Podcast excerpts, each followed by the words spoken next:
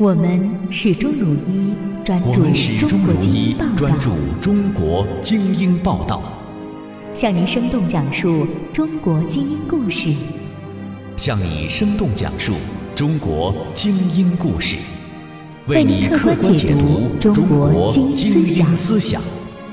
欢迎收听由中房网新媒体出品的《精英 FM》。欢迎收听由中房网新媒体出品的《精英 FM》。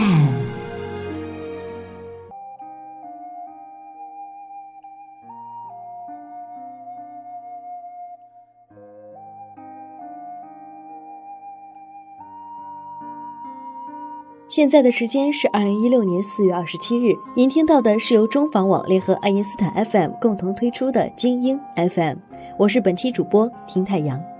今天向我们听众读者们奉上的是一期由中房网记者朱燕撰写的特别分享内容，耐人寻味的新加坡精英主义。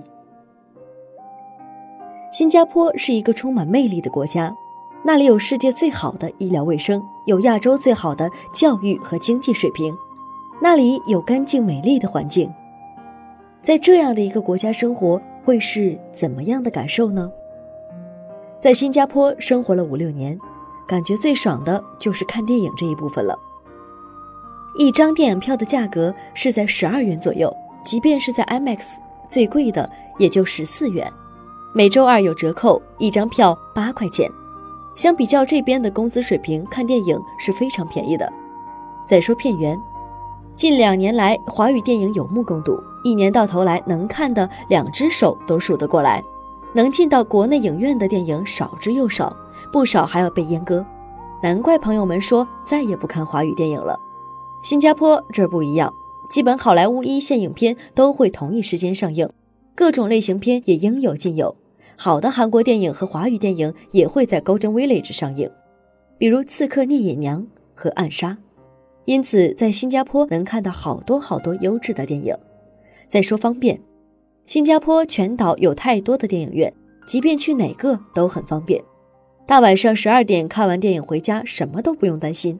但凡换成是美国或者澳洲，谁敢大晚上看完电影走回家呢？在新加坡的时候，真的没有觉得自己是在精英国家里待着。等到回国了，发现国内铺天盖地的介绍，新加坡是如何如何的精英之国，可能正是验证了那句“不识庐山真面目，只缘身在此山中”。新加坡人口大概跟芬兰、丹麦差不多，没有听说过丹麦是精英国家，可能人家有传统。芬兰是个被苏联高度压制的国家。相对年轻很多的非北约和欧共体成员国，也没有参加过马歇尔计划，还是二战战败国，更是被广泛认为是前途渺茫的福利国家，而且其民主制度还是在很落后的时候建立起来的。芬兰虽然经济比较差，但其民主制度无损其出了三个诺贝尔奖获得者及一大票各领域的顶级精英。这样一比较，新加坡真的没啥精英呢。有能跟 Linus 这类二流人比肩的吗？精英主义治国是不是压制精英呢？同样的道理，民粹的美国有爱因斯坦，精英主义的苏联却顶多只有朗道和李森科，这是不是又是精英主义失败的另一铁证呢？再说生活水平，芬兰再穷也比新加坡幸福吧？